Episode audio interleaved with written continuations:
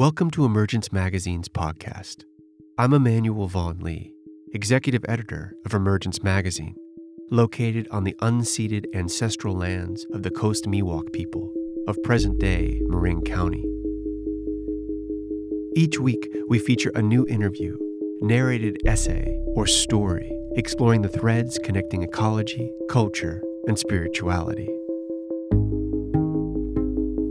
In the wake of a summer where much of the world burned with wildfires, where relentless heat waves broke global temperature records, where a year's worth of rainfall inundated cities within days, there can be no denying that we are encountering transformations that are mythic in both nature and proportion. The long prophesied fallout of our environmental neglect is becoming profoundly tangible undercut by a rapidly changing climate and unraveling cultural paradigms that have gripped our societies for so long. Much of the familiar, the comfortable, and the knowable is fracturing around us, disappearing out from underneath us. And so, when we are left with both the fragments of a dying world and given glimpses of an emerging one, when there is so much beauty and destruction to be witnessed, how can we find our bearings? How can we learn to be within this liminal space? In this talk, given at our recent Shifting Landscapes retreat, held at Sharpham Trust in Devon, England, I wanted to offer a frame of how we might navigate this current moment of unprecedented transition and transformation, and speak to what can take root when we truly open ourselves to the grief we're feeling and how that can open us to love and ultimately a deepening kinship with the living world. Beckoning us to be attentive to what unfolds around us and within us, I feel that the liminal, this space between the worlds, is an invitation to step into new ways of being. And that when we acknowledge both the great darkness and great possibility of our time, with eyes and hearts wide open, perhaps we can remember that we are not separate from, but rather bound in deep relationship with the living world.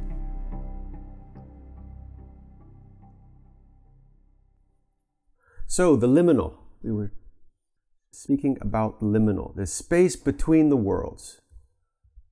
The space that is opened up as one world comes to an end and another one begins, even if it is very, very nascent, space between the worlds. And I, I want to offer a frame this evening that is both for the retreat and the time that we have together, but also perhaps a frame for navigating shifting landscapes, a frame for finding our way between the worlds in this space of the liminal, the space of the unknown, and while we may not think that the world as we know it has come to an end, if you peer closely between the cracks, it's not quite as sturdy as it seems. And there is a space that has opened up, especially in the last few years, as the pandemic laid bare so many aspects of our civilization and our way of being were not just unsustainable, but they were unreal. And this space that opened up between the worlds is as much an invitation to step into a new way of being as it is a challenge to all of us to find our bearings. It is a paradox. It is a contradiction. It is also an invitation. And so I'd like to offer a frame in how we can try to be in this space. A frame that is also about offering something in this space, not just as a way to navigate, to find our bearings, to operate, but a space in which we can offer something. Offer ourselves and begin to be in relationship with something much greater than ourselves. because this space between the worlds opens up that possibility in a way that it hasn't really before. It invites us into a space that it hasn't really before. By necessity, one might say. Because if you are paying attention, and I know you are paying attention, why would you come all the way to be here if you weren't paying attention? Then you would see that there is a space that demands our attention, a space between the worlds, where the landscapes are shifting and the rules are somewhat unknown. They are unknown. Things do not function in the same way as they have before.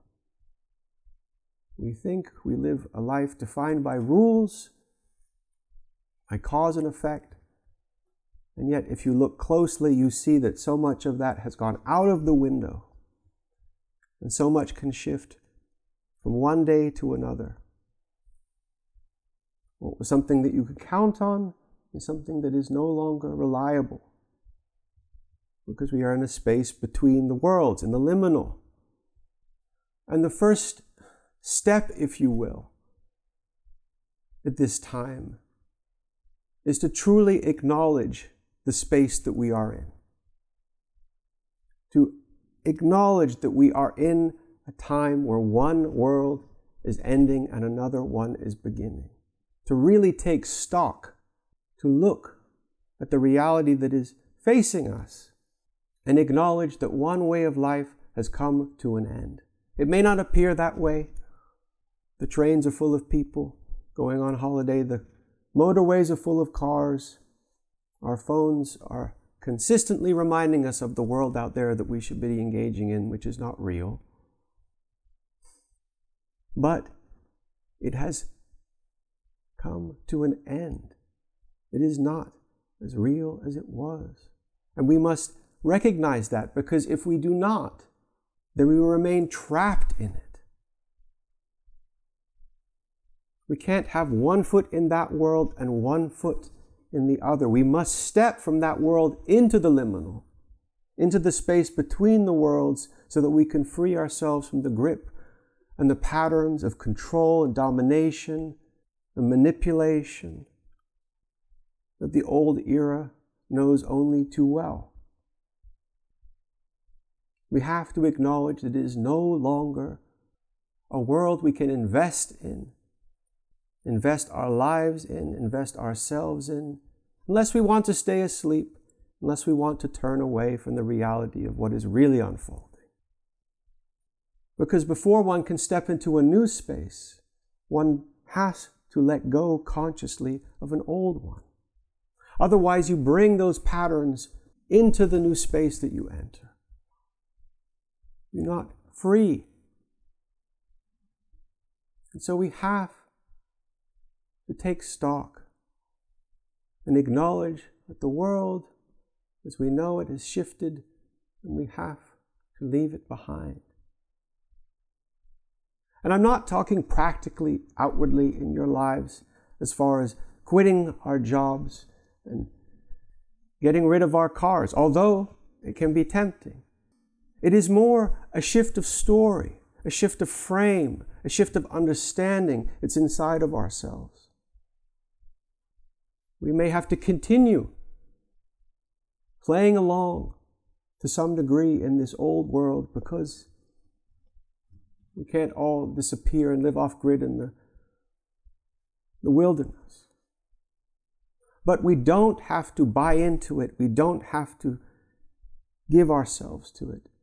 Instead, we can acknowledge what it really is a mirage that has held us in a grip for far too long, a dream which has held us for far too long. And we can either wake up, really wake up, and enter a different space, or we can stay semi asleep and not really taking responsibility for what we can see.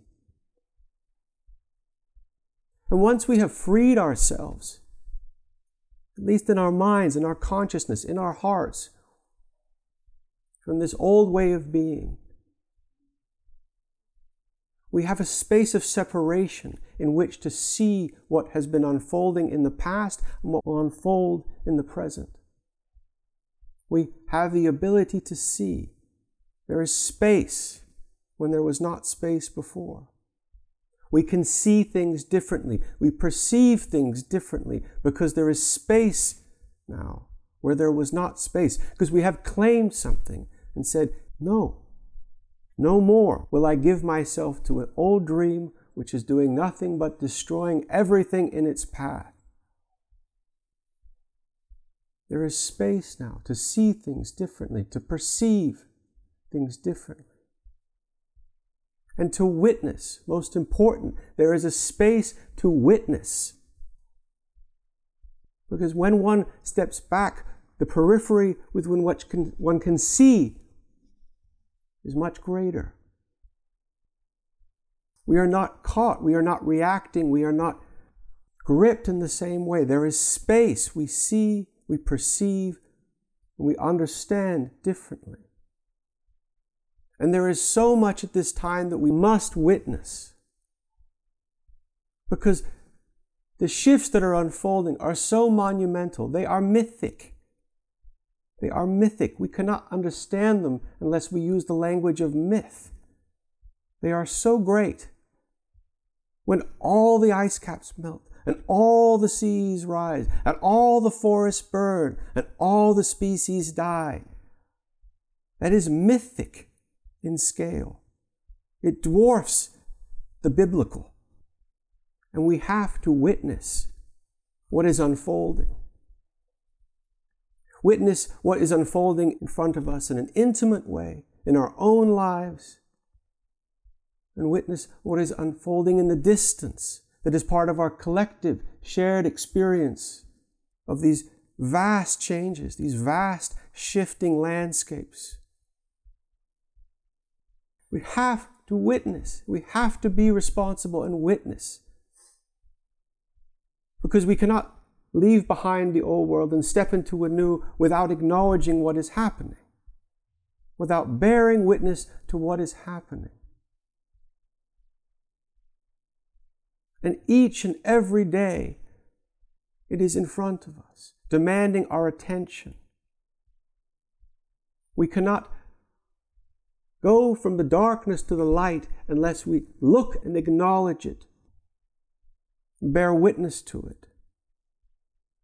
Any real transformation, whether it be within ourselves or within the world writ large, must not run from the darkness, but look to it because within it is the light. And the world demands our attention. The living world the human world demands our attention as witnesses to acknowledge what is happening, to give it our attention, but not to get caught in it. There is a distinction to give your attention without getting caught in it. That is what you are given when you step into this new space. You have that space to bear witness without being caught in it because you have stepped away from it. You have stepped outside of the room and you are looking at the room. You are not in the room, caught in the dynamic of the room anymore. It's a simple thing, but very powerful to step back. And you see things in a new light.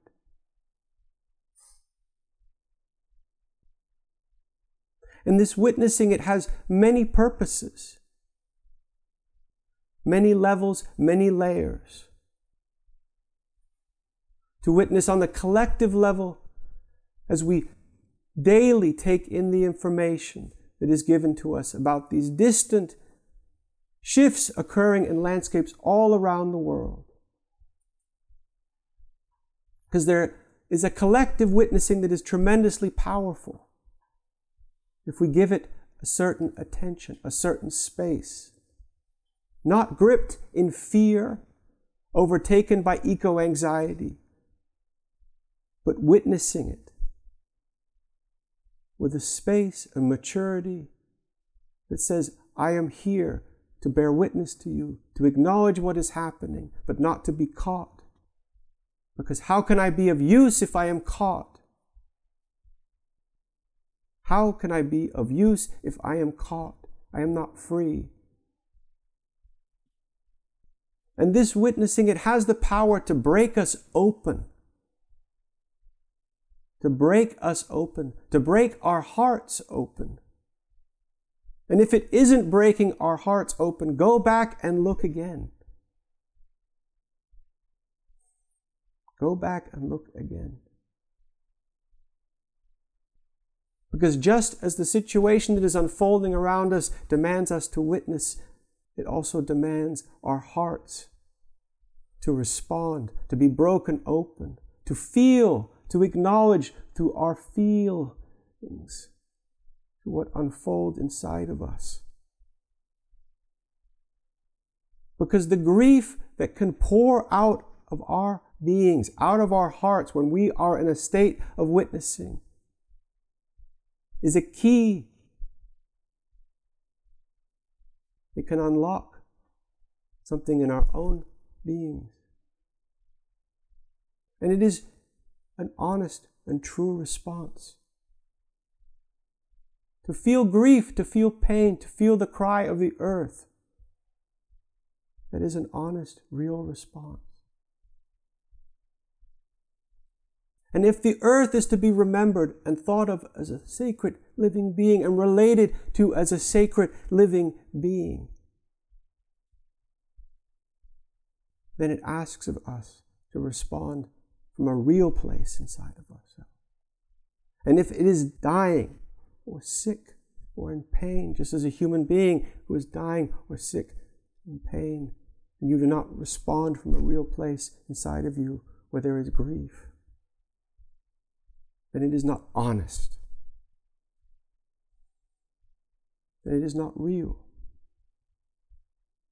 And there is a truth telling that is happening at this time. A truth telling.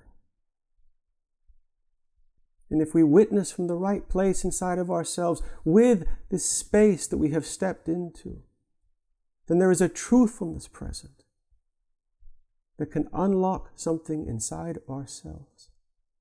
Because when something is true, it hits us differently. We know truth. It hits us in our core. When we are truly present, things can change inside of ourselves. A key can turn and unlock something inside of ourselves when we bear witness to the space and attention not caught. And the grief can pour out of us. And I know many of you have no doubt already experienced this grief because you are awake, you are paying attention. How can one not feel grief when one sees beauty, brethren, suffering. How come one not? But grief is not a one time experience. Grief is an ongoing experience when one is in relationship with one that one loves, that one cares for. There are cycles of grief that go on and on and on if one is paying attention. One does not get over it. Say, I've done that. I've grieved. No, because it is unfolding and deepening and shifting in front of our eyes in such a profound way. And if this grief is held with consciousness, just as stepping outside of the reality of the world we live in and saying, no, this is not real. That is a use of consciousness.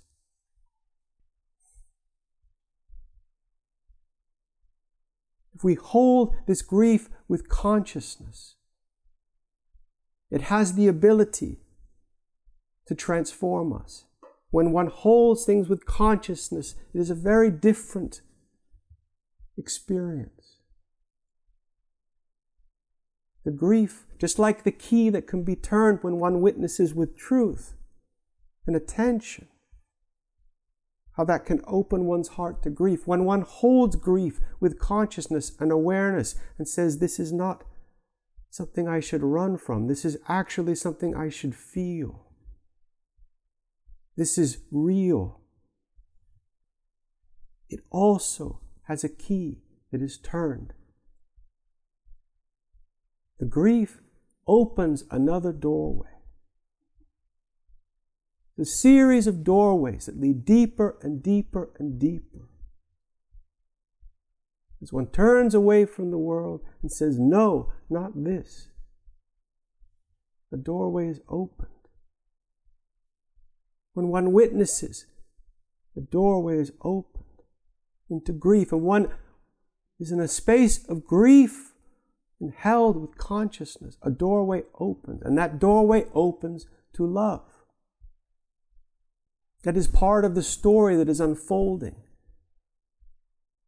As one world comes to another, and another is being born, being taught a lesson, reminded who we really are in a very painful way. Because that grief we feel when we hold it with attention and it unlocks something, what does it unlock? This grief is not for the other. The grief includes us because there is no other. That is part of the lesson that we are learning, that there is no other.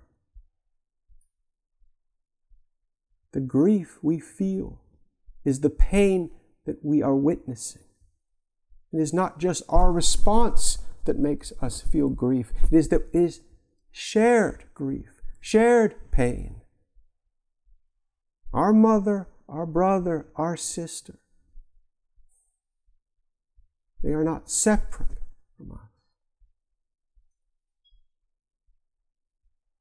And there lies deep within us, at our core, the memory that we are one. We are not separate from the living earth, just as we are not separate from other human beings. And that isn't something that one has to learn. That's something that one remembers. It lies deep within our memory, in our DNA, in our marrow, so deep. It needs something very potent to get to the core of it. And the grief that we can feel at this time, it has that potency because it is monumental, it is mythic. The grief is mythic in scale because what is unfolding is mythic in scale. What we are witnessing is mythic in scale. Leaving behind one world and putting our attention towards another, that is mythic in scale. It has the power to cut right to the core of our beings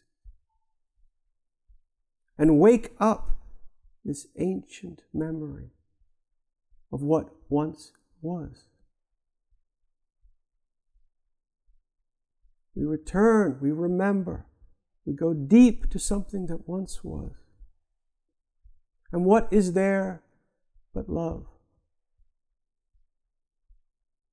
Not a hallmark kind of love, not a human kind of love, an ancient primordial kind of love. A primordial covenant, if you will, of relationship between us and the living earth. And when that love is awoken, something changes in us. We spin differently on an energetic frequency. A note that has been silenced for so long is present. A whole way of being suddenly appears inside of us. And it's not new, it's very, very old. It's so much greater than us. It can hold us, it can envelop us if we let it, if we allow our attention to be there. If we don't run from the grief and run from the love because it scares us, but we allow it to envelop us, to hold us.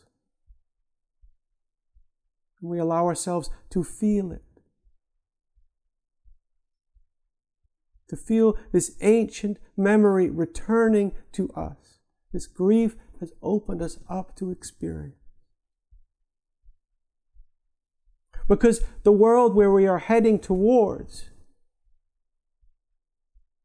is a world that must be grounded in this ancient memory of what connects us in the most primordial of ways.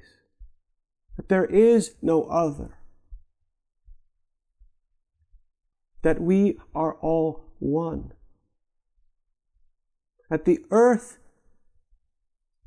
and all of the beings that exist within her are part of us and we are part of them.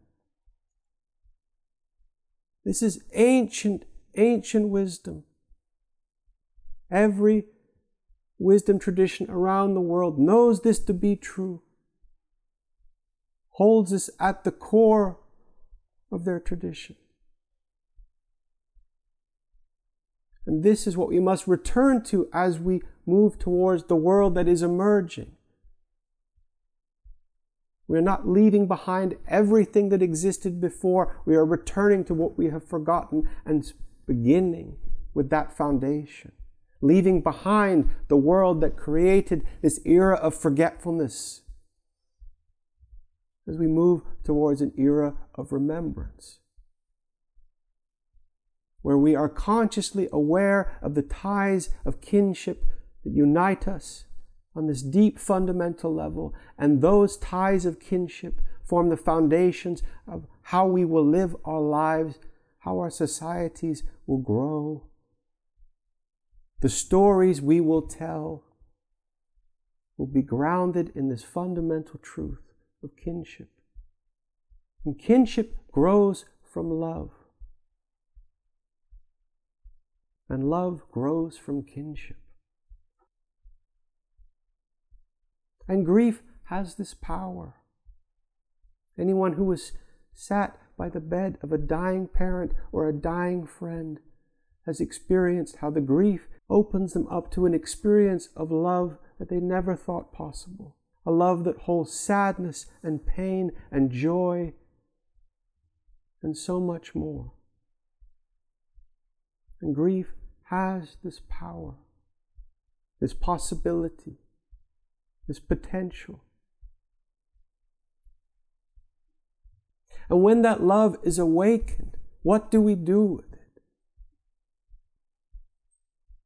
What is our responsibility? Because when something is awakened, it is just the first step. Because it can so easily go back to sleep. Be covered over by our patterns individual or collective, our patterns of forgetfulness. And if this love is awakened inside of us through this grief, then we must be attentive to it. We must take responsibility for it, just like we must take responsibility for witnessing. We're not running from the pain of grief. Just as doors open and keys open those doors, as these layers unfold, they reveal layers of responsibility, requiring layers of attention, inviting us to participate in deep, meaningful ways as human beings. And anyone who has been in love knows that love, if it is to last, and deepen and grow into friendship and companionship and a real dynamic relationship that includes so many facets. It requires your constant attention. Otherwise, love fades. The passion drifts away. And so we must learn to be attentive to that love, to acknowledge that love, to integrate that love into every aspect of our lives and our beings. Because that love is a conduit of relationship. Kinship leads to love, love leads to kinship. It's a conduit of relationship. It's like tendrils shooting out, inviting the other in. Because we are not being attentive to that love inside of us only. We are being attentive to that love, capital L.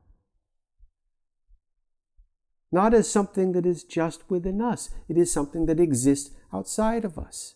That is what has broken open that ancient memory of a love that is not confined only within our hearts.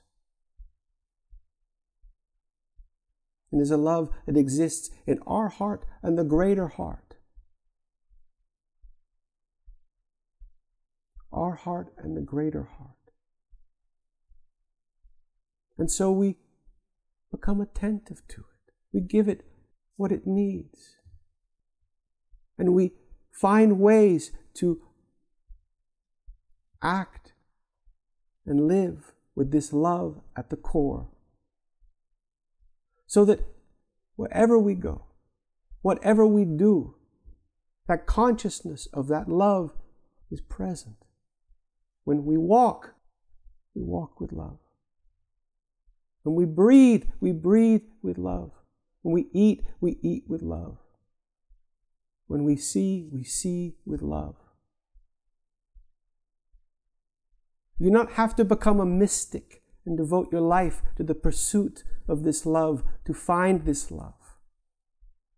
It is what is so remarkable about the time we are living in. The extreme situation has opened a whole new realm of possibilities.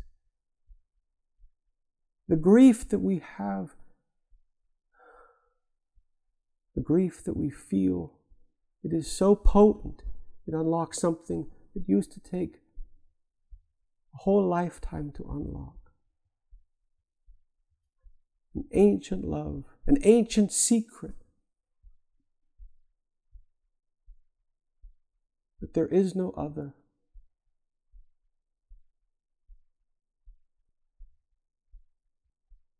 And so we must find these ways to bring this love into our life to acknowledge this. And here we find familiar paths in front of us. Because praise making is not something new. And all praise making comes from the affirmation and acknowledgement of love. It's from love to love. You praise with love to love. You praise because you love. It is as ancient as human beings. Praise making is as ancient as human beings. It doesn't have to be part of any religion, it doesn't have to be part of any structure that is so much part of the old. It is not owned by anyone, nor can it be controlled by anyone. And we must find our own ways to praise. And it can be as simple as bearing witness to the wind as it moves through the trees and the sound of bird song. and a different quality of being comes to life. A different quality of light is present. Because a different quality of love is present. A love inside of us has been broken open and reminded what it is, part of something all around it. In this time of the liminal, it holds this possibility. Of great darkness and great light. To be held in both hands, with eyes wide open, with hearts wide open, unafraid to feel the grief, unafraid to step away from the familiar, unafraid to step deeper towards ourselves, even if that means leaving ourselves behind, and embracing the unknown within and without. To me, this is the story of our time. This is the journey that is unfolding. It's not about a sustainable future or a green economy. It is about something so much greater, so much simpler. And we don't know where it will lead us or what it will do, but it is real. It's ancient, it's real, and it's part of us. We don't have to find it, we have to return to it. And these next few days together, I want to find simple ways together so that this space that is opening up is something that we can experience together. How we can walk with a certain attention removing ourselves so that we can be present as we really are. To learn the power of silence, to return us to who we really are. Very, very, very simple things. So it isn't an intellectual, theoretical exercise, but something we can experience, something that we feel. And we are reminded how simple it is when we give it our attention, when we give it our fearlessness, when we give it our love and our humility. How simple it is. In all the stories that we publish at Emergence, if you look to the core, what each of one is trying to tell, it is this story returning to something simple, a simple way of being. Or kinship is something that we feel, that we know, that we touch and taste with familiarity, not as strangers, but as friends. So I say, welcome the unknown. Welcome this space. Step into it with open arms, unafraid. Allow yourself to be uncomfortable. And recognize that what we can contribute, it matters. It is not an outer action, but an inner way of being. Because if anything that materializes in the outer is not grounded on a truth that is held within, it is going to be fleeting. It will fade away, just like One's love can fade away if there is not attention, engagement, and acknowledgement, and praise, and care. There's a poem I like very much that was on the welcome letter that you all got from Scott Momaday. When we dance, the earth trembles. When our steps fall on the earth, we feel the shudder of life beneath us. And the earth feels the beatings of our hearts, and we become one with the earth. We shall not sever ourselves from the earth. We must chant our being. We must dance in time with the rhythms of the earth. We must keep the earth. Because acknowledgement leads to acknowledgement in return. When we love and we praise, it is not landing on deaf ears, it is heard, and there is a response. When we dance, the earth trembles. When our steps fall on the earth, we feel the shudder of life beneath us, and the earth feels the beating of our hearts. When we walk and we feel and we acknowledge, it acknowledges, and a great conversation can ensue. There is a call, there is a response. We must chant our being in all the ways that we as individuals can chant our being, whether that be through song or silence. We must chant our being and we must dance in time, returning to the rhythms of the earth.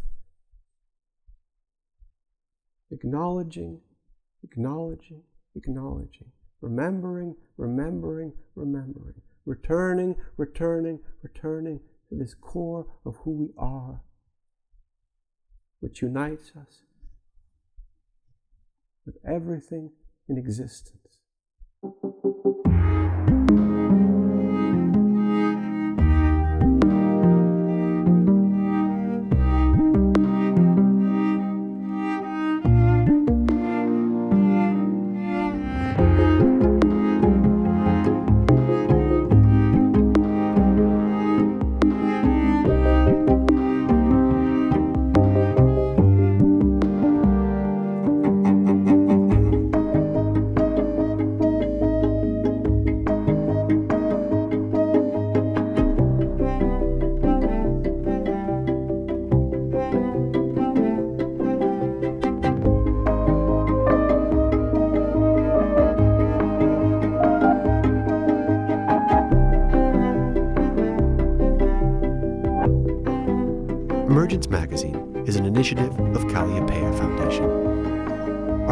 Essays, in depth interviews, films, and rich multimedia explore the threads connecting ecology, culture, and spirituality.